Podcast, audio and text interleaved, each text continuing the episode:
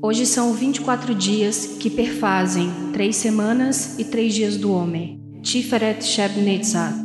Compaixão na tolerância. A tolerância saudável, dirigida a desenvolver boas qualidades e modificar as negativas, será sempre compassiva. A compaixão da tolerância reflete a mais bela qualidade da tolerância, um comprometimento tolerante para ajudar o outro a crescer. Tolerância sem compaixão é mal dirigida e egoísta. Tolerância necessita não apenas ser carinhosa com aqueles que precisam de amor, mas também compassiva com os menos afortunados. Minha determinação compromete minha compaixão pelos outros? Eu sou capaz de elevar-me acima de meu ego e sentir empatia com os meus competidores? Sou generoso na vitória? Exercício para o dia. Seja paciente e ouça as pessoas que geralmente o deixam impaciente.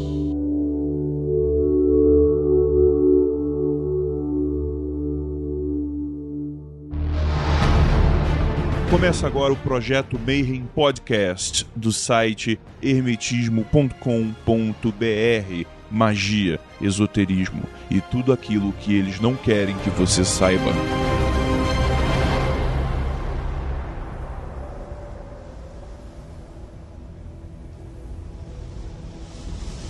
Bom dia para quem é de bom dia, boa noite para quem é de boa noite. E para você que só quer infernizar, vai pro seu lugar que é o inferno. Você está no projeto Mayhem. E antes dessa abertura, você ouviu aí a Tiamat narrando a meditação do 24º dia do Homer. Eu sou o Rodrigo Grola e tô mais uma vez aqui nessa mesa com esses ilustres participantes para levar para vocês um pouco de hermetismo, magia, esoterismo e tudo aquilo que eles não gostariam que vocês soubessem.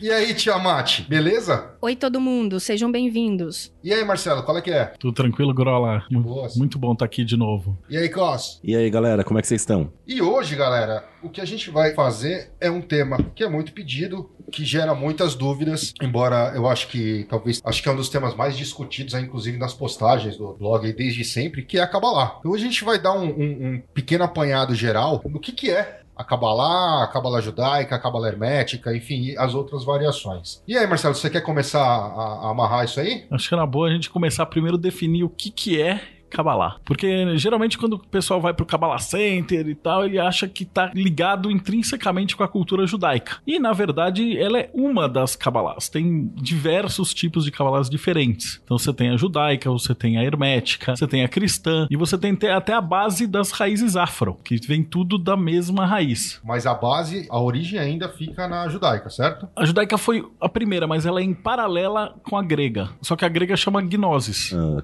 questão que não é histórica, né? Que a gente não tem referência histórica a esse respeito, de que teoricamente a Cabala é uma herança que os judeus receberam dos egípcios. Não tem referência histórica disso, mas é, em termos de é, sonoridade, de palavras, de alfabeto e tudo mais. Peraí, mas aí já uma dúvida aqui. Quando você diz gnosis, a, a- a grega não tem nada a ver com o gnosticismo. É, Não é a base do gnosticismo. O que acontece é que a ideia por trás disso é a mesma. A diferença principal é que os judeus, eles trabalham com monoteísmo e os gregos trabalham com politeísmo. Então, para os judeus, você tem aquela ideia de que tem Deus divino lá em cima, o ser humano aqui embaixo, tentando meditar, tentando receber, né? Aí a pegada da Kabbalah, que é receber, e tentando se tornar um ser divino. Você vai seguindo os passos é, nessa meditação, nessa contemplação. Para os gregos, eles têm a pegada do teatro. Então a pegada do grego é olhar a natureza, olhar os deuses, olhar a forma, olhar essas coisas e aprender observando, tipo como se você estivesse num teatro ou num ritual e observando a galera fazer o ritual, você aprende com ele. Por isso que a gente tem aquela ideia de que tudo que tá dentro tá fora. Então tudo que tá em cima é semelhante ao que tá embaixo. Então você observa e aprende. Basicamente essas são as principais diferenças dessas duas vertentes. Cos, quando você fala é, essa questão egípcia, a gente estaria dizendo uma- de uma origem, inclusive, pré-judaica, certo? Da época das tribos semitas, onde não existia ainda o judaísmo formado. Exatamente, Grola. A título de curiosidade, tá, gente? A gente debateu aqui quem ia falar mais sobre o que, de qual ala. Eu pedi a ala de judaísmo porque eu tive uma oportunidade de pegar bastante coisa na faculdade a respeito de cultura judaica. E eles trazem algumas coisas. Primeiro, a Bíblia, ela pode ser para quem realmente acredita um texto histórico, só que isso é um pouco, na minha opinião, inocente para não dizer com todas as letras burro. Mas, por outro lado, é, pode ser tranquilamente enxergado como um, um texto de criação de um povo. Então, qual que é a sacada aí? Isso você falando no Velho Testamento ainda. No Velho Testamento ainda. Uma das primeiras é, partes do Velho Testamento lá, primeira coisa que Deus fala com Abrão: Abrão, sai da casa de teu pai e vai para onde eu tô te mandando. Ou seja, pai naquela época era o dono da família, com poder de vida e morte sobre todo mundo. Então quando ele vira e fala: Olha, sai da casa do teu pai e vai para onde eu tô te mandando, ele tá falando: rompe com essa tradição, começa outra tradição. E o pessoal, óbvio, vai ter um monte de judeu puto da vida comigo, se algum judeu estiver ouvindo isso, né?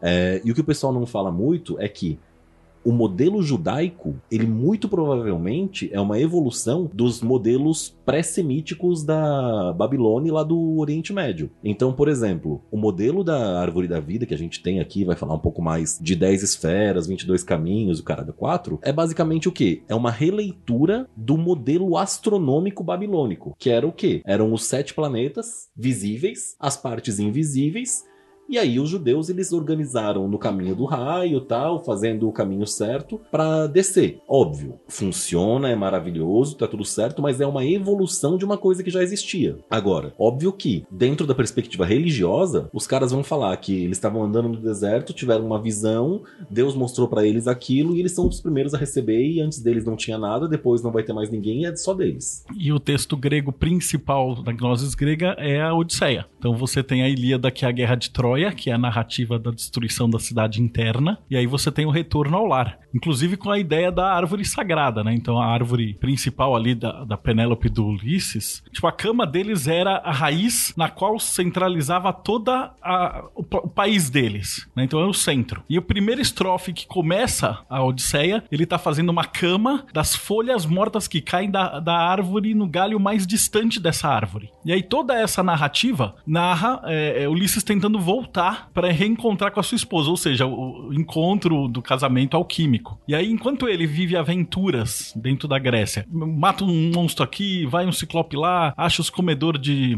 de drogas ali, conversa com os mortos, etc., ele vai fazendo um zigue-zague dentro da árvore da vida. E a Penélope, enquanto ela tem os pretendentes, ela vai fazendo o tear. Então ela vai fazendo um zigue-zague. Então o tear, em, em, grego, tem uma, uma jogada de palavras, né? O politropos, que é indica que enquanto ele tá sendo ágil, né? Seria pra gente um ziriguidum, assim. Uhum. Tipo, o cara é malemolente. Então ele vai, vem e vai e faz. Ela também. Ela, o tear também faz vai e vem, vai e vem. E ela faz de dia e desfaz de noite. E aí nessa junção, ele vai narrando dentro do, da mitologia grega nessa estrutura estrutura também. Então você vai pegando é, ritos e, e, pontos fortes é, fora da curva para trazer o cara para dentro dessa, dessa senda iniciática. A, a, ideia da, da árvore dentro do religare, vamos dizer assim, é, na verdade é uma coisa que vem desde a da Suméria, se eu não estou enganado. Acho que muitos, muitas, muitos povos, inclusive que não, não têm é, origens comuns, têm a ideia de, de uma árvore central como pilar de fé, vamos dizer assim. Não tem esse, esse negócio? Sim. A mitologia da árvore, ela é muito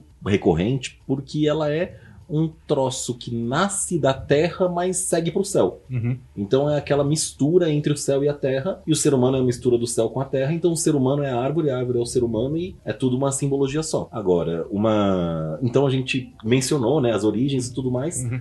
E aí, para chegar no o que é efetivamente, eu tenho uma opinião razoavelmente é, simplista a respeito de que a Cabala é um modelo do mundo. É um modelo da criação. É um como tantos outros. Ficou faltando o Ifá, né? A estrutura, então, ele conta através de contos e lendas dos orixás e cada lenda e cada conto e cada interação entre os orixás, ele representa aí um, caminho da árvore da vida ou uma esfera. Só que eles colocam com exemplos práticos, né? Então, pai casou com alguém, matou alguém, é, pegou gosto de alguém, brigou com alguém, tem quisila de alguém. Então, nesse sentido. Então, você percebe que vai ter três estruturas paralelas que vão falar basicamente a mesma coisa, só que em diferentes dialetos. Mas tecnicamente a origem é comum ou não? A origem é, comum, é, o Egito, um- né? um- O pessoal esquece que a, a África, que o Egito fica na África, né? Então eles costumam falar, não, o Egito não é África, mas ah, é África. Ele desce ali com a rainha do Sabá e se mistura com o xamanismo tribal que tinha antes e ele tem ali a estrutura básica, pega ali a Etiópia, o norte da África, tudo aquilo.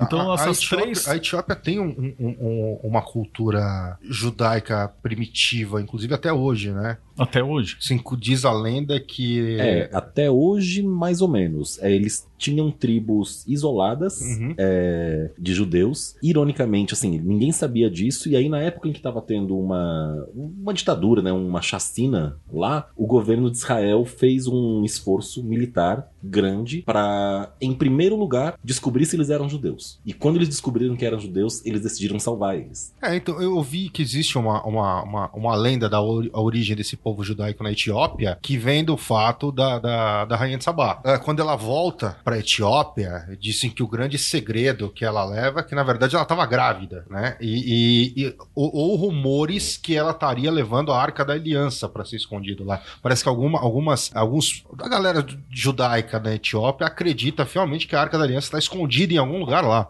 É, eu tenho uma teoria que eu não vi até hoje em nenhum outro lugar, que, primeiro, o texto bíblico, isso eu já vi em outros lugares, tá? O texto bíblico é um texto mitológico que narra através de mitos a constituição de um povo, e eu acredito que a rainha Betsabá, ela não é a rainha Betsabá, ela é a rainha Beit Sabá, a rainha da casa dos Sabás. Então, quando, se eu não me engano, Salomão se casou com Betsabá, é, ou Salomão ou Davi, não tô lembrando de cabeça. Acho que foi Salomão, né? Salomão. Acho que foi Salomão, né? É, não é que o, o rei Salomão pegou na mão de uma mulher que se chamava Betsabá e chegou lá e falou: Ó, você vai se casar comigo agora. Era mais uma questão de a casa do rei Salomão, a casa do céu, a casa da polaridade masculina, se uniu com a casa da polaridade feminina, a casa da terra, a casa da magia telúrica e daí deu a origem. Então, é possível que ela tenha existido como personagem histórico? É. É provável? Não. Entendi.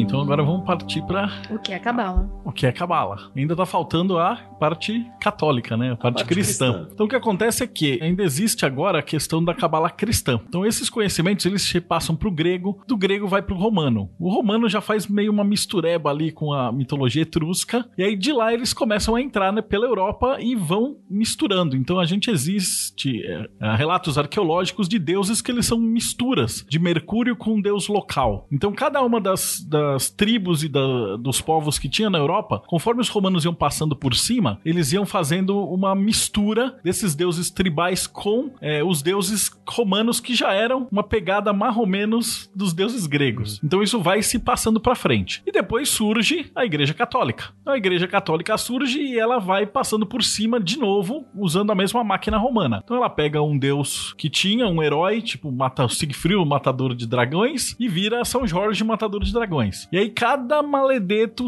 é, deus pagão, vira um santo. Então eles vão absorvendo tudo. É, derruba os templos dos caras, constrói a igreja em cima. Pega a data de comemoração de solstício equinócio, a data do santo e tal, transforma em, aniversário do santo, o martírio do santo, etc. Então vai trabalhando com isso. E aí, muito tempo depois, quando eles chegam e se voltam, na, na- isso na Inquisição por volta do século XIV, quando eles chegam pros judeus e falam: e aí, galera, vocês vão se converter ou vocês vão pra fogueira? E aí eles decidem: não, peraí, a gente vai se converter. E aí surgem os novos cristãos, os marranos, que não tinham se convertido porra nenhuma, né? Eles só não queriam morrer. E enquanto isso, os estudiosos cristãos se apropriam da Kabbalah e eles remontam a Kabbalah sob a ótica cristã, que tinha uma vantagem enorme, que era poder usar imagens. Então, no judaísmo tradicional, você não tem imagens, você medita nas letras do nome de Deus. E no catolicismo, como eles já tinham toda aquela pegada que já vinha dos gregos, então eles tinham imagem, estátua, quadro, o que você imaginar eles podiam fazer. Então isso trouxe o Velho Testamento, a Torá vira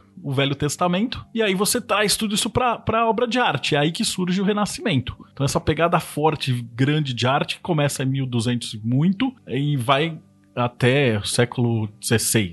Uh, e o que a gente tem nesse meio tempo é também o surgimento do tarô, que, na minha opinião, é o anagrama de Torá, e ele serve para você conseguir é, alfabetizar uma pessoa iniciada dentro das letras uh, hebraicas. Então, cada um dos 22 arcanos do tarô tem uma letra e um correspondente e o desenho que simboliza aquele é, elemento que você está aprendendo. Então, seja o sopro de Deus, a casa de Deus, a janela, a porta, o passo, etc. Das letras. A gente não vai entrar em detalhes, senão esse podcast vai ficar gigantesco. Uhum. A gente vai falar isso a respeito nos próximos podcasts. Então, acompanha aí. Hoje a gente vai falar um pouquinho do que? Das Sefirás. É, das Sefirás, né? A gente falou bastante aqui sobre a, as origens, as variações, os diversos tipos de Kabbalah. E no final se resume a uma questão muito simples. Pelo menos acho, né? Talvez seja uma resposta simplista. A Kabbalah é um modelo do universo. Quando a gente fala de magia, a gente está falando de causar mudança de acordo com a vontade, né? Usando a, a, definição clássica ou aprofundando um pouquinho mais, causar a mudança de acordo com a vontade, atuando no mundo das causas para gerar a mudança sensível. Beleza. Só que se você quer fazer uma operação biológica, você precisa estudar anatomia para saber onde você vai chegar, como você vai chegar, fazer o que, de que forma. E é a mesma coisa com a operação mágica. A operação mágica precisa de uma anatomia anatomia do mundo, do cosmos, do universo. E a Cabala se presta a ser um modelo do universo. Existem outros? Existem outros. Agora, pra gente, no Ocidente, foi o que ganhou mais é, fama. Para mim, Kabbalah, além de um método em si, também uma leitura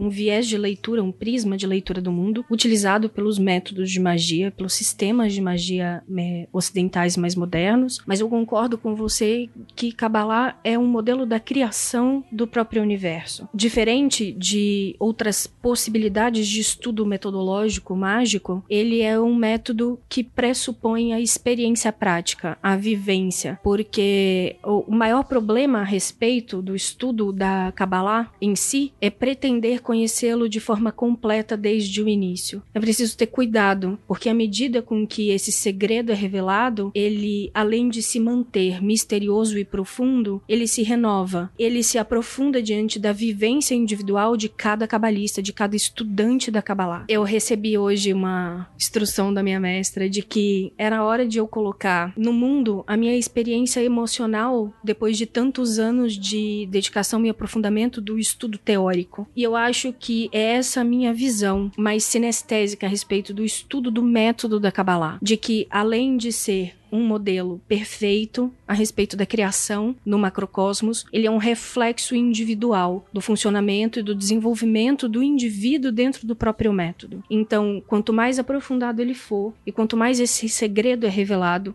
mais misterioso ele permanece, a ponto de que uma vida toda dedicada a esse estudo pode não encontrar o seu fim no que deve ser aprendido a respeito de Kabbalah. Tem uma coisa que eu gosto bastante do judaísmo isso foi passado para Kabbalah, que é a seguinte: é, o judaísmo é uma religião ortoprática. Né? O pessoal fala, ah, os judeus ortodoxos. Não. Ortodoxos, né? No grego, orto, reto, doxo, pensar. Então é uma religião de pensar reto. Não, não é uma religião de pensar reto. É uma religião de fazer reto, de praticar, né? Então eles pegam aquela coisa. Uma coisa que é interessante falar também, tá, gente? O judaísmo, o judaísmo não existe. Existem os judaísmos. Então você tem momentos históricos que são completamente diferentes, completamente diferentes, é, e momentos ainda hoje culturais que também são completamente diferentes de, de grupos. Mas originalmente a, o trabalho do, do cabalista, do estudioso, do místico, ele era um trabalho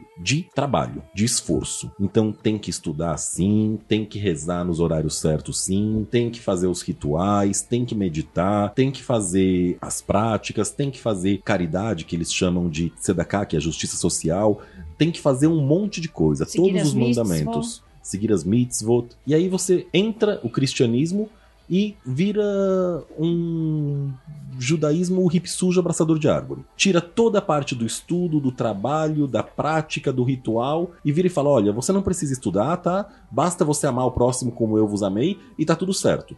Não, mas eu acho que isso é uma questão, é uma questão da forma como a religião é aplicada, né? O cristianismo sempre foi uma questão de meu, faço o que eu, o, o que eu digo e não faço o que eu faço. É, eu controlo você e no final acabou. E assim, não digo nem necessariamente se é eu controlo, porque eu acredito mesmo que tem uma galera que com essa questão de ah, é só amar ao próximo, fazer caridade e rezar que vai dar certo. Talvez tenha, não teve no podcast anterior que a gente falou da mulher que encontrou o Sag batendo o tambor contra a vontade? Talvez funcione, talvez funcione. Agora, tira essa parte da prática e tira essa parte do estudo. E a Cabala demanda isso. Demanda o estudo, demanda a meditação, demanda a prática. Ô, Cosmos, é muito fácil você tirar o estudo das costas quando tem alguém que se sacrificou para tirar os pecados de todo mundo, né, cara? Sim, é a mitologia deles e eu nem, nem questiono que tenha uma, uma perspectiva de controle social aí, porque é aquela história. Ah, não, Cristo sac sacrificou pelos pecados de todos, entra em comunhão com ele que tá valendo. Tá, beleza, mas e o que mais? Não, não, não tem mais o que mais, não. É só fazer isso, cumpre direitinho esse papel que tá resolvido. Duas Ave Maria cinco Pai Nosso, é isso aí. Bom, ok, né? Vá lá, cada um com, com seus problemas, mas isso é uma visão da, da Cabala que é bem interessante, essa visão Sim. de trabalho, de estudo. De que você de- precisa fazer a sua parte para Então, chegar no religare. Comunhão é um, um, um estado de resultado do religare e não um religare em si. O religare pressupõe não só uma conexão à espiritualidade, mas também uma condição física predisposta à ação ligada à reconexão com a essência e o que é verdade para o indivíduo. E é por isso que comunhão é o estado final do religare, enquanto o religare é o próprio caminho e que contém em si a significância da comunhão, mas é como caminho e não como resultado. O religare é todo o caminho. Ele pressupõe as duas coisas, o estudo teórico e a prática diária. Uhum. E para mim, a Kabbalah, ela vem como um estudo teórico, mas também como uma prática devocional. Não a um Deus específico. A prática devocional de observância simbólica de si mesmo. A Kabbalah, ela traz em si a alimentação dessa base de dados simbólica e de referência que permite ao, ao magista, ao estudioso, a observação mais crua, mais honesta, mais corajosa de si mesma.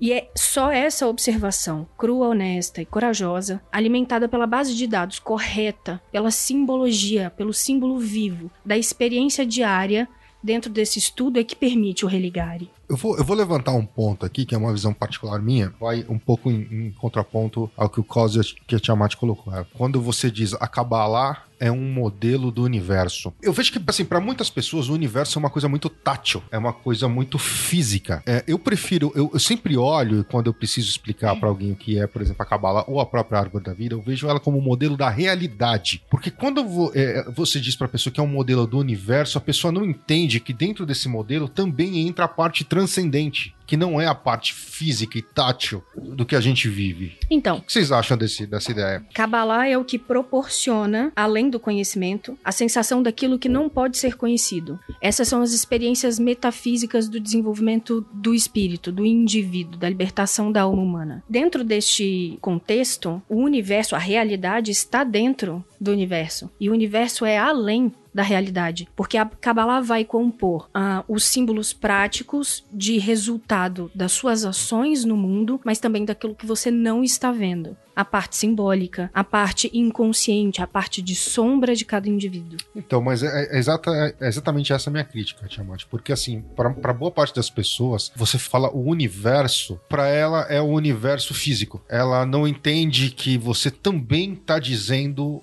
de toda essa, essa parte que você colocou, entendeu? A parte não visível. É por isso que a gente está deixando claro que Uhum. compõe todas as partes. Acabei nem falando do que, que eu entendo por Kabbalah, mas eu concordo muito com o Grola. Eu cheguei no estudo da Kabbalah ao contrário, normalmente. Que a imensa maioria da galera acompanha pelo TDC, então já teve tudo mastigado que era Kabbalah e seguiu o caminho certinho. Eu comecei pelo Campbell, eu fui para História da Arte, Semiótica, História das Religiões e Arte Renascentista. E na Arte Renascentista os caras questionavam a mesma coisa que o Grola tá colocando e falavam, caramba, meu, meu filho morreu, que dor eu estou sentindo, por que meu peito está estranho? O que é isso que está acontecendo? Então, são sentimentos que tinham uma leve manifestação no emocional, no físico, mas que o cara não conseguia compreender, porque estava num mundo além do físico. E a Kabbalah trazia justamente essas questões. Então, tanto que das 10 esferas, a gente só tem uma que é sólida. Todas as outras são abstratas. E, e a partir de um determinado ponto, elas são super abstratas. E como então falar de Kabbalah sem falar das leis herméticas, né? É. A grande questão que eu tenho é a seguinte: é, é- é você falar em universo pra um cara que muitas vezes não consegue fazer um exercício de visualização. Sabe qual que é o problema? Ele não consegue aí? abstrair. que eu fico pensando é o seguinte: cada fase da humanidade teve o seu, as suas dificuldades conceituais. Sim. Então, quando a gente tá falando lá em 4 mil antes de Cristo, 6 mil antes de Cristo, 15 mil antes de Cristo, eles tinham como cosmogonia o fato de que, olha, tá vendo aquelas estrelas que estão caminhando no céu? Então, elas não são estrelas, elas são caminhantes, são planetas. Uhum. Criação, para chegar aqui, desce por cada um daquelas estrelas, naquela ordem qualquer: Saturno, Júpiter, Marte, Sol, Vênus, Mercúrio. Mercúrio nem era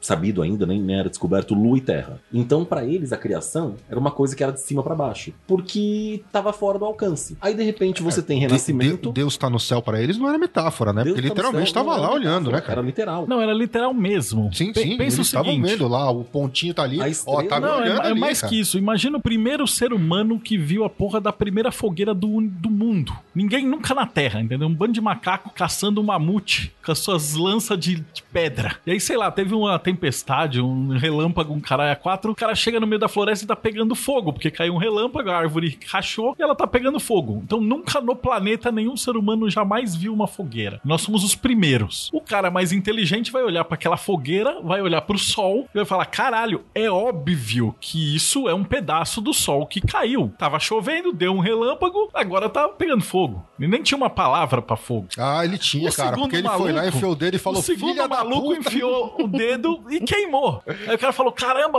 queimou. Isso deve ser sobrenatural, porque o que eles sabiam que causava dano era pedrada, paulada, etc. E aquele negócio era invisível, era impossível de pegar e causava dano. É muito fácil de entender por que, que o cara associou isso com algo sobrenatural divino. Aí você entra, saindo dessa antiga, dessa idade pré-histórica, você entra no Renascimento, em que começam a ter as observações do céu e tudo mais, e aí de repente, oh, não, mas espera, olha, aquilo ali é um pedaço de terra, que nem aqui. Não é uma coisa por onde Deus passa. Eles apon- apontaram o telescópio pro céu e não viram anjos, viram matéria. É, até então eram Opa. buracos no firmamento. Eram né? buracos no firmamento. Opa, peraí. Então aquilo é matéria mudou a, a- a intangibilidade das pessoas. O que era intangível antes era o que estava no céu. O que passou a ser intangível era o que eu sinto, o que eu penso. Da onde vem o pensamento? Onde que ele tá? Como é que eu consigo pensar, visualizar uma rosa vermelha e ela não existe, mas eu tô vendo ela dentro da minha cabeça? Então eles criaram ah, o modelo, criaram não, né? Mas o próximo nível do intangível virou o psicológico, que é não, meu corpo tá aqui, os meus sentimentos estão aqui, a minha razão tá aqui, e essa sensação divina, ótimo, outro modelo. E qual que hoje é o nosso horizonte de intangível? A física, a microfísica. Então, a física, a microfísica né? Então vira aquela história. Ah, não. Na verdade, Tiferet não é o sol. Tiferet não é a vitalidade. Tiferet é a oitava dimensão onde a matéria ganha massa. Por exemplo, sei lá. Onde está o bóson de Higgs? Mudou o intangível. Então, quando a gente fala um modelo do universo, tanto faz. Tanto faz, vírgula, né? Ok, é uma simplificação. Mas assim, é um modelo do cosmos, sim. É um modelo psicológico, sim. E é um modelo é, material, metafísico também. E entra na lei hermética. O que tá acima é como que tá abaixo, o que tá dentro é como, como que tá fora e vida que segue. Daí a gente pode fazer até contagem regressiva, porque começa em 10 e vai subir até o 1. Ou descer ou subir, né? O 10 é Malkut. Enquanto representação metafísica, ela exige do estudioso, do, do estudante de Kabbalah, a, o domínio simbólico. A John Fortune eh, ressalta na Kabbalah mística a necessidade de que o estudante domine todos os símbolos e as correlações, porque a princípio, pensa-se ser um, um estudo muito desgastante ou além da necessidade do contato com a magia, mas que com o passar do tempo fica claro que o estudante que domina a simbologia e as correlações simbólicas consegue de forma mais natural, é, com o passar do tempo e com o estudo da Kabbalah, fazer as correlações com a própria vivência diária. É, cito, mas a experiência prova que não é este o caso e que o esoterista que se dedica a essa disciplina e a repete diariamente é amplamente recompensado pela iluminação posterior que recebe quando sua mente classifica as inumeráveis mudanças e acasos da vida mundana na árvore, revelando assim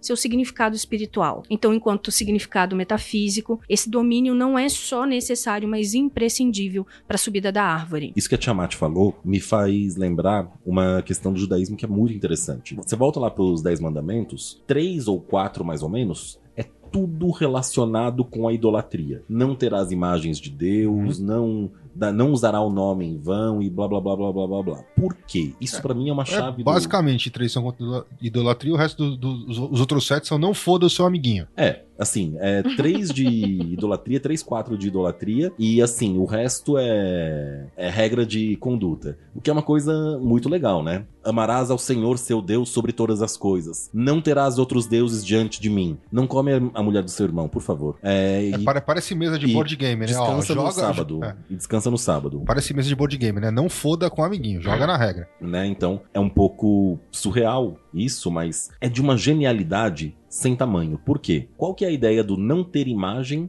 e não usar o nome de Deus? Não ter imagem e não usar o nome de Deus é basicamente não cristaliza o seu entendimento a respeito de alguma coisa. Então vamos uhum. imaginar, dar um exemplo tosco. Um exemplo prático, se você imagina que Deus é um velhinho barbudo, você já diminuiu Deus em 50%, porque ele não é mulher. E aí tem você uma já tá limitando na sua cabeça. Você é... cortou o poder dele pela metade. É só isso. Tem uma coisa que vai muito, que eu acho muito interessante nisso qual uma das primeiros momentos em que Deus aparece para a humanidade, entre aspas. Quando Moisés está lá no deserto, ele vê a arvorezinha pegando fogo e aí ele pergunta: "Quem és tu?", né? E aí a arvorezinha responde: "Eu sou aquele que é". A tradução em português é eu sou aquele que é. Uhum. Só que tem um problema. Isso é uma tradução errada, porque em hebraico eles usam o verbo, né? Isso é uma conjugação verbal, yod he vav he. Yod he vav he é uma conjugação do verbo Yahi. Então, ah, o nome de Deus é sagrado, é secreto, ninguém pode falar. Não. O nome de Deus, naquele momento, naquela passagem, é basicamente Yahô. E o que, que significa Yahô? Yahô é um tempo verbal que a gente não tem em português. É um tempo verbal que é uma mistura de gerúndio com presente do indicativo. Então, Yahô não é eu sou aquele que é, é eu sou aquele que está sendo. O que, que significa? Significa que Deus não está acabado. Deus está se acabando, está existindo, está crescendo. Assim como o universo, né? Hoje a gente sabe que o universo uhum. é dinâmico e está expandindo. Beleza. Agora, se Deus é dinâmico e está crescendo, e eu faço uma estátua de um velhinho barbudo, eu cristalizei na minha imagem o que Deus é. Então, o que. Vamos imaginar que por um breve instante, fruto de extensa meditação e oração, ou drogas muito pesadas, eu tivesse um vislumbre de Deus. E eu falasse, gente, Deus é um edredom quentinho. No instante seguinte, já não é mais verdade, porque Deus é alguma outra coisa. Então aquela imagem que eu criei tá falsa é errada. Isso é idolatria. Isso é a idolatria, ter imagem de Deus, uma imagem cristalizada, morta, estéril. E aí, tá, mas e daí? O que, que tem fazer isso? O que, que tem? Que o ser humano é a imagem e semelhança de Deus. Então, se eu creio que Deus é uma imagem cristalizada, parada e estéril, eu me torno parado, cristalizado e estéril. Você é tão estático quanto as suas próprias crenças. Tão estático quanto as minhas crenças, eu sou tão vivo quanto a imagem de Deus que eu tenho. Pior. Dentro dessa perspectiva propõe a não evolução do sim, indivíduo sim. do seu estado. Total. Vem a, a outra questão. Deus tem esse atributo mutável e crescente, a Sephiroth também tem esse atributo mutável e crescente. Então, a minha concepção de Netzach, por exemplo, é diferente da de todo mundo aqui. E ela tem que ser mutável. Então, se eu pegar o livro de Cabala Mística da John Fortune, decorar ipsis literis todas as letrinhas, parabéns, bro, você não vai chegar além do que a Johnny chegou. Mesmo Tá engessado. Porque, mesmo porque É. o teu estado de evolução em relação a uma Séfira pode ser é, provavelmente é diferente de qualquer outro indivíduo em relação à mesma Séfira. E vai ser diferente do seu entendimento daqui dois anos. Sim, total. Daqui totalmente. três anos. E foi isso que eu quis dizer, é, enquanto que o estudante de Kabbalah deve ser a própria árvore, para que seja possível que os ramos e os galhos cresçam em direções diferentes, para que a, a novidade e a expansão do próprio Deus aconteça no indivíduo, como foco da vontade de Deus na Terra. E isso traz um- uma questão interessante, que eu só me toquei agora, que talvez seja mais ou menos óbvio. A gente tá falando da árvore da vida. A gente não tá falando do cristal da vida, da cachoeira da vida, da montanha da vida, da casa da vida, do castelo da vida. É uma árvore. É uma coisa viva. cresce. É uma coisa, um bagulho que cresce. Por isso que a experiência é tão prática, né? É é uma coisa muito prática. Entender Kabbalah tem que ser viver a Não adianta Kabbalah. ler 200 livros, porque você vai conseguir 200 quadradinhos na qual as pessoas pensaram. Na verdade, era a ideia que eu tinha. Quando eu fiz a enciclopédia de mitologia na primeira edição, tipo 20 anos atrás, eu juntei lá 7 mil deuses, e aí eu tinha essa imagem toda dos deuses, das estruturas, de tudo e tal. Aí eu fui tomar ayahuasca. Aí, quando eu tomei ayahuasca, a parada ficou muito louca, porque a- eu vi a árvore brotando do chão e subindo, e cada deus, e cada imagem, e cada conteúdo, e cada coisa era uma folhinha dentro dessa árvore. E elas conversavam comigo, e elas se mexiam, e ela era uma coisa assim muito doida. Aí nesse momento você entende que, putz, é como se fossem refratários e, e vários prismas dessas energias. E cada deus, cada personagem de quadrinho, cada super-herói de desenho animado novo que você observa vai trazer uma nova nuancezinha disso. Então essa árvore é um fractal infinito. Eu, eu já perdi as contas de quantas vezes me perguntaram essa questão da mitologia comparada com a, com a Cabala, né? Ah, mas como que você pode ter certeza que, sei lá, que Ogum tá em, em, em Gévora? Eu falo, e, e- então e Ogum e Vulcano ou Marte, então é a mesma coisa? Você ah, ah, tem uma, uma, uma Séfira que é, é algo extremamente subjetivo. Você precisa de alguma ferramenta para entender essa subjetividade. Gévora é Ogum? Não. Ogum é Gévora? Não. Vulcano? Não. Mas assim, todos, se você pega todos os deuses da tecnologia, da metalurgia e da guerra, todos eles são e não são ao mesmo tempo guerra. Quando você entender a conexão de todos esses mitos, você vai poder simplesmente soltar os mitos e aí você vai entender o que é guerra. É quando você aprende limite e derivada na faculdade. É. Que aí no, no infinito, tende ao infinito, tende a sua compreensão do que é aquela Sefirah. E essa coisa dos judeus de montar as Séfiras, as Sefirot, uma questão não humanizada, na minha opinião, é uma sacada genial. Porque você tira a, a visão humana, você tira a imagem e você coloca aquilo em termos de uma energia pura. É, não é um planeta, não é uma pessoa, não é um ser humano grandão, não é um. O que, que é Tiferet? É Tiferet. Mas ao mesmo tempo, isso você não acha que para você ensinar quem tá começando não dificulta? A antropomorfização sempre ajuda na Ajuda compreensão no das, das nuances das energias envolvidas na Sefirot. O Mas problema uma é se agarrar é. nesse Mas não são ela. É melhor, então, que o estudante se predispusesse, se colocasse no compromisso da experimentação prática da energia da Sefirot, do que é, parar na, na correlação antropomorfizada de cada uma delas. E seguindo o grande autor que tem um livro maravilhoso e que nunca erra, o Mebs, né? Ah, não. Ah, não. O Mebs tem uma definição que eu acho maravilhosa a respeito de superstição, que ele fala que superstição é o apego a uma estrutura de conhecimento que teve utilidade, mas que hoje não tem mais. Gosto de superstição, é o cadáver de um ritual que funcionava. Isso.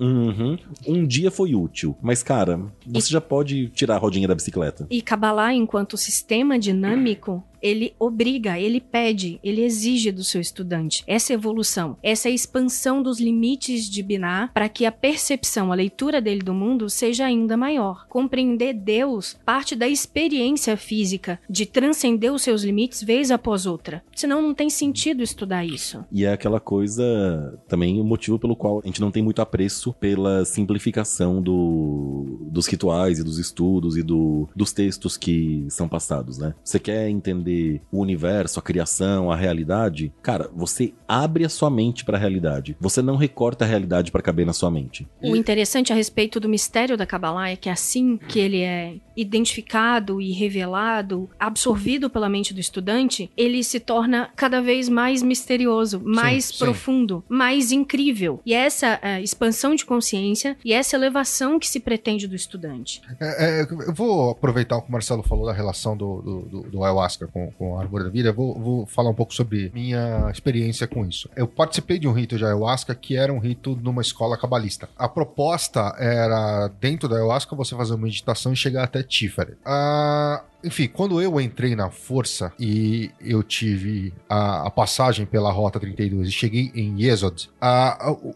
o nível de, de consciência e, e- e daquilo que você vê, daqui, da- do, do estado que você presencia, pra mim era tão profundo dentro de Yesod que, por exemplo, não fazia sentido pra mim tentar chegar até Tiferet. Porque se eu cruzasse Yesod e fosse, por exemplo, pra Rod até chegar na meditação em Tiferet, talvez só teria tido 10% de tudo o que eu tirei daquela vivência na Séfira. Volta uma coisa que a gente falou no, no- no episódio anterior sobre a perseguição da iluminação. Não é mais interessante, às vezes, a pessoa ir devagar nos estados de compreensão, não querer abraçar a árvore ou a cabala como um todo? Mas não querer chegar? tem que ser feito assim. O problema é que essa galerinha fast food pega grupo de estudo do WhatsApp pra fazer, sei lá, eu, viagem para Keter no dragão chinês e, puta, só se fode depois. A questão é que a Cabala demanda estudo e tempo, não é um negócio rápido. Você pergunta pro Rabino, fala, quanto tempo demora pra aprender Cabala? E ele fala assim, algumas vidas. Eu estava tentando formular um pensamento a respeito desse entendimento e da velocidade com que Uhum. você com que você avança. E eu estava tentando lembrar se é do Zohar ou se é do Talmud. Eu li que é tenha sabedoria com entendimento, seja saibo, sábio. O texto, que eu não lembro se é do Zohar ou do Talmud, diz: tenha sabedoria no entendimento, seja sábio na compreensão. E aí o Caibalion complementa que é, no entanto, os testemunhos da razão devem ser bem recebidos e tratados com todo respeito. Eu tenho muito respeito pelas manifestações metafísicas do cabalista ou do magista que estuda Kabbalah e se predispõe à experimentação das sefirotes e dos caminhos. Só que eu acho que manifestações metafísicas, elas são uma consequência de um estado de conexão real e elas não são buscadas como a meta de confirmação de um exercício.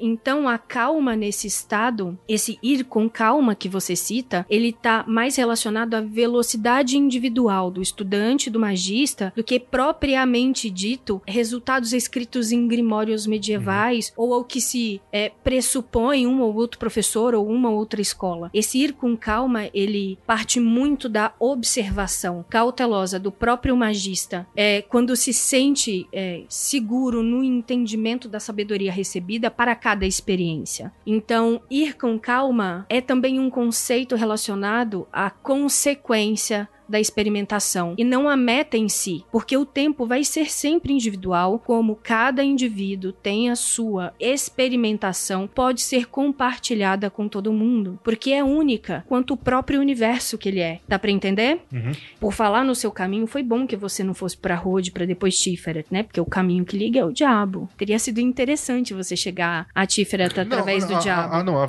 a- a ideia era você, Yesod, Rod, Netzach, Tiferet. Mas a questão foi o ponto que eu cheguei. Porque a quantidade de informação que tinha ali era tão grande que não dava pra mim simplesmente sair fora e deixar tudo aquilo pra trás. Olha, Ah, não, é, porque eu vou buscar uma coisa nova ali do lado. Não, peraí, tem coisa aqui ainda. Tem, eu trago nesse sentido uma, muito uma vivência da, da própria arte marcial, né? Que tem o, o ditado lá, né? O, a raposa sabe mil truques, o porco espinho sabe um, eficaz. Então você tá lá treinando, né?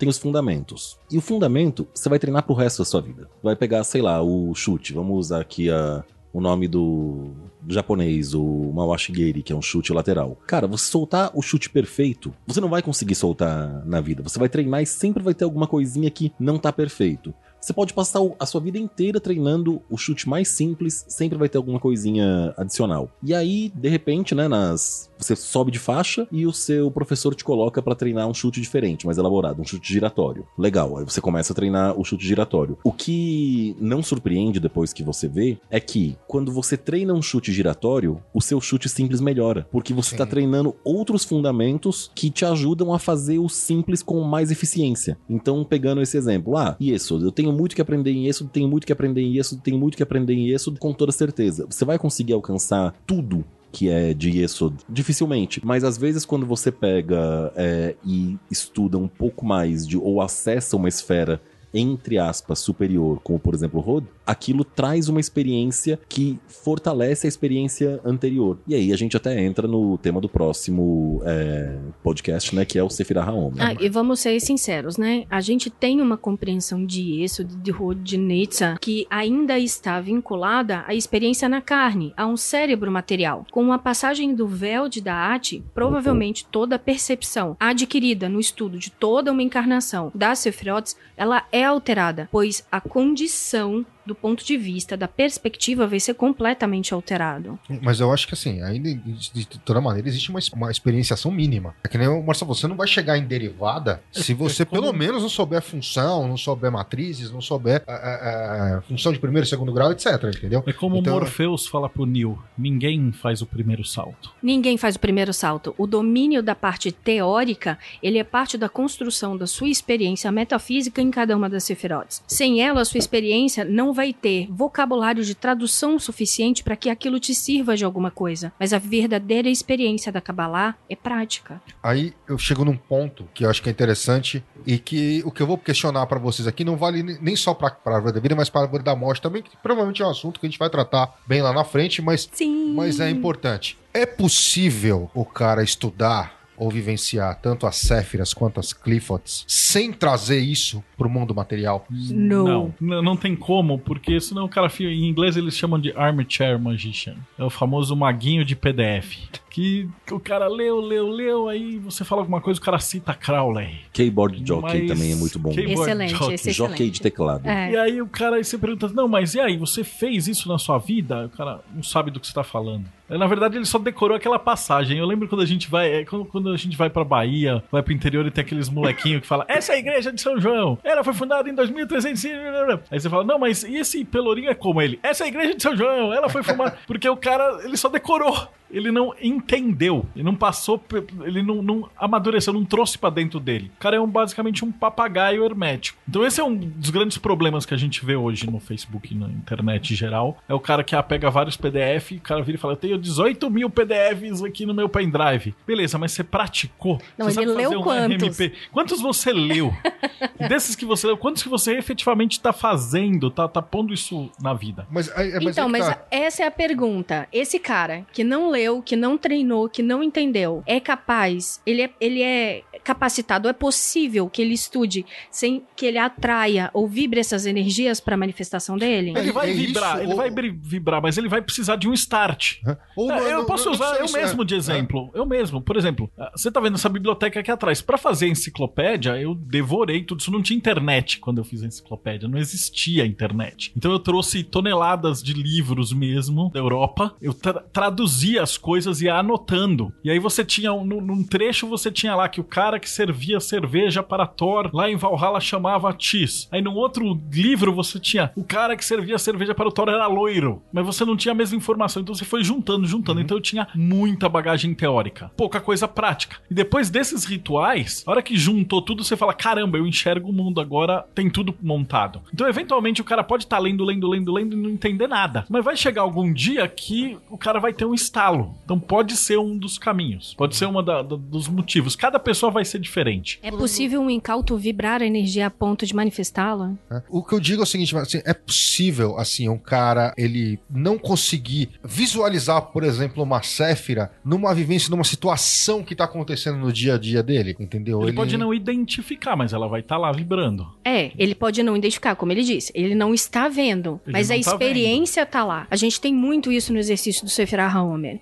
O exercício prático baseado no estudo da Sefirah, da esfera, baseado no exercício específico, com virtudes divinas, aconteceu durante o dia e o cara vai perceber daqui a oito meses. Também, a gente mencionou, a Kabbalah é um modelo de universo. Existem outros. Então você tem, por exemplo, a menina lá que viu o Sag, que era uma mulher gostosa saindo da fogueira no meio do ritual xamânico. Beleza. E aí você pode ter a velhinha que tava rezando o terço e viu Jesus. Eu vi Jesus. E para ela é Jesus. E ela, ela nem sabe do que que tá falando de Sag, de Sagrado Anjo Guardião. Ela vai achar que Sagrado Anjo Guardião é o Arcanjo Miguel, que minha mãe falava que me protegia, que era pra eu rezar pra ele. Não interessa. Ela tem o alfabeto que ela tem, mas a experiência é real. Mas aí que tá. Aí a gente continua falando, como a Tiamat falou, como o Marcelo falou, a gente tá falando de experiências místicas. Eu digo o seguinte: é possível o cara estudar Kabbalah ou Clifas sem identificar essas céfiras em experiências físicas, em experiências reais, o que acontece no dia a dia, o famoso que tá em cima é como que tá embaixo. Não, É possível, só Gente que o cara não tapada tem aproveita, tudo é cara. lugar. Imagina o cara que tenha 200 livros de como nadar. E aí o cara já leu todos os livros da vida de nadar. Ele sabe como é que nada de costas, de frente. Ele sabe que ele tem que mergulhar na água no ângulo tal. Ele assistiu todos os vídeos das Olimpíadas.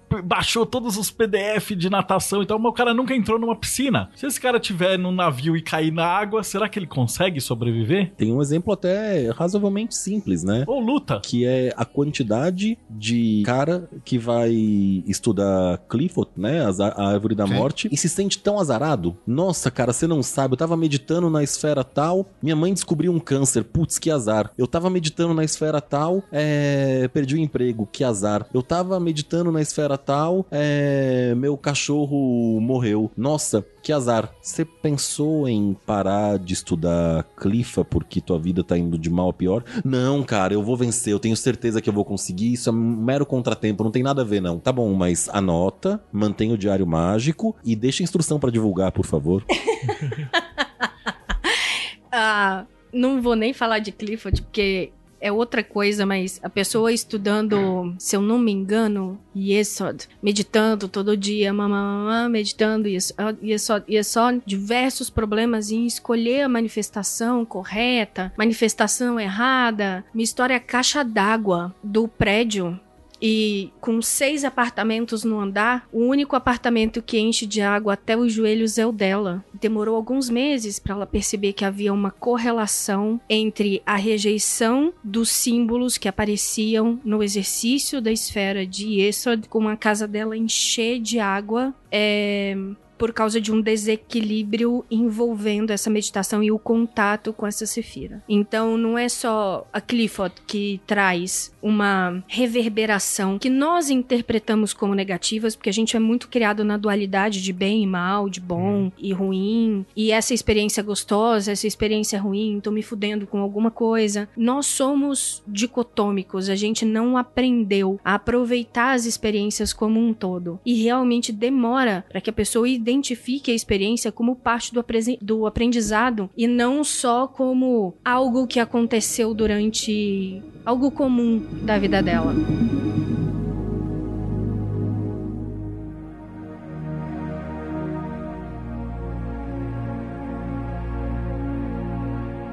Sobre o, diagrama da, da árvore da vida, tá? A gente tem um modelo que é o mais clássico e mais famoso de todos. É, eu sei que tem pelo menos, eu conheço pelo menos dois. Os dois são 10 esferas mais da arte, né? A gente já vai explicar aí o que, que são as as esferas e da arte, 22 caminhos, quatro reinos e três pilares. Tem variações de quais são os caminhos que fazem ligação em cada esfera. E também tem outros diagramas de árvore da vida, historicamente, que foram mudados, que não Eu tenho foram. 18 diagramas diferentes. Tem aquele modelo concêntrico. E spoiler, estão todos certos. Inclusive, se você quiser um modelo, tem lá na, na Diamond, né? Bonito pra caralho. Puta que É um pariu. cara mano. muito foda, É, cara. o ilu- o Grola. cara que ilustrou foi foda aquele modelo. Tá lá, tem pôster, tem, tem. Acho que tem duas versões, inclusive. Tem Tem, a versão mais, as- mais nova. e. Então, Eu e a gente vai, vai tentar deixar no post também Os uma imagem pra quem nunca viu o modelo pra acompanhar. É, eu imagino que vai ter no, no modelo. Então, vamos lá, né? Começando. 10 esferas. De cima pra baixo. Keter, Hokmah, Binah, Chesed, Gevurah, Tiferet, Netzach, Hod, Yesod, Malkut. Desceu. Que cara Aí que foi chegamos de Deus até o mundo material. Mesmo que seja uma esfera oculta, a gente cita a Dati. Então, aí entra a- as. 10 esferas, né? E da arte. que Daat não é uma esfera em si, é um produto da emanação das seis esferas superiores, né? Que é o conhecimento da totalidade. Daat, por sinal, é, é até uma, uma coisa bonitinha do da Torá. Ele vem do verbo ladaat, que é conhecer, né? Então Daat é o conhecimento, ladaat é conhecer. E eles só usam o verbo ladaat em duas situações na Bíblia. Um, o conhecimento de Deus. Dois, o ato sexual perfeito entre homem e mulher. Então, alguns cabalistas sugerem que o conhecimento de Deus é de natureza sexual. E aí reza a lenda que tem todo um fundamento para práticas de magia sexual é, judaica e tudo mais que a gente não conhece porque a gente não é judeu. Bom, então para facilitar, vamos, vamos falar um pouquinho então sobre cada Séfira. Vamos lá. O diagrama, então, primeira coisa que a gente vê. Ou o que alguns falam de 11 esferas, ou 10 mais 1 esferas. E é, uma, é um debate gigante, interessantíssimo. A gente não vai pretender aqui dar uma resposta, mas as nossas opiniões, né? De baixo para cima, seguindo a ordem da subida, que também é a ordem é, dos planetas, né? A gente começa com Malkut, que é a nossa realidade, onde a gente está, onde está a Terra. De Malkut vem Yesod, Yesod vem Hod, de Hod vem Netzach, de Netzer vai para Tiferet, de Tiferet vai para Gevurah, de Gevurah vai para Hesed, aí passa pelo véu de Daat, pelo abismo de Daat, que seria uma esfera que alguns entendem como uma esfera, outros entendem que é uma um produto da emanação das esferas que estão ao seu redor. Passando o abismo de Daat, a gente entra em Binah, Chokmah, Tiferet. Essas são as esferas. Acima de Tiferet a gente ainda teria o modelo com os três véus, né? O Ain, Ain Sof e Ain Sof Aur, que seria os três véus, né? E de onde vem a luz de Deus, né? Ain Sof Aur, traduzindo literalmente a luz sem limites. Aí a gente tem, além das 10 esferas, os 22 caminhos que fazem a ligação entre as esferas. Não vamos falar de cada um deles, mas cada um corresponderia a uma letra hebraica. E um arcano do tarô. E um arcano do tarô. Tem os quatro reinos, né? De baixo para cima também, que seria Asiá, Yetzirah, Briá e Atzilut. E os três pilares, que são o pilar do rigor, que é Borrás, o pilar da misericórdia, que é Hakim, ou Yakim, e o pilar do meio. Obviamente, a gente não vai pretender é, desenvolver nada disso por enquanto, senão isso aqui vai ficar gigante. Mas com toda certeza vai ter episódios para falar monograficamente sobre cada um desses temas. E aí, pessoal, mais alguma coisa a acrescentar aí em relação a alguma conclusão? Alguma. Marcelo, tem algum arremate final? O arremate final é que o estudo da Cabala vale muito a pena, mas é um passo depois do outro, cada dia é um dia e nunca fica mais fácil. O crescimento de qualquer coisa dentro do hermetismo se dá em espiral. Você vai olhar as coisas, vai estudar, vai fazer, vai ver esse podcast, vai ler os textos, vai pegar os livros. Aí daqui um ano você vai ver o mesmo livro, assistir o mesmo podcast, fazer o mesmo ritual e você vai ver que é tudo diferente. Que não é o ritual que ficou diferente, você que ficou diferente. Tiamat? Como fechamento, eu acho que o melhor aqui é, é o conselho de aproveite para experimentar o estudo da Kabbalah se libertar aos poucos do fetiche de que o conhecimento ligado ao ocultismo e magia é puramente literário ou acadêmico e partir para uma experimentação real. Isso envolve muito erro e muita correção desses erros, de quebrar muito a cara, de muita coisa dar errado, mas é, esse conflito e essa crise são degraus, são pilares de construção do, do magista que se torna no caminho do estudo da Kabbalah. Desapegar do fetiche acadêmico e incluir o academicismo aliado a uma experiência prática e de entrega à experimentação das sefirotes dos seus caminhos.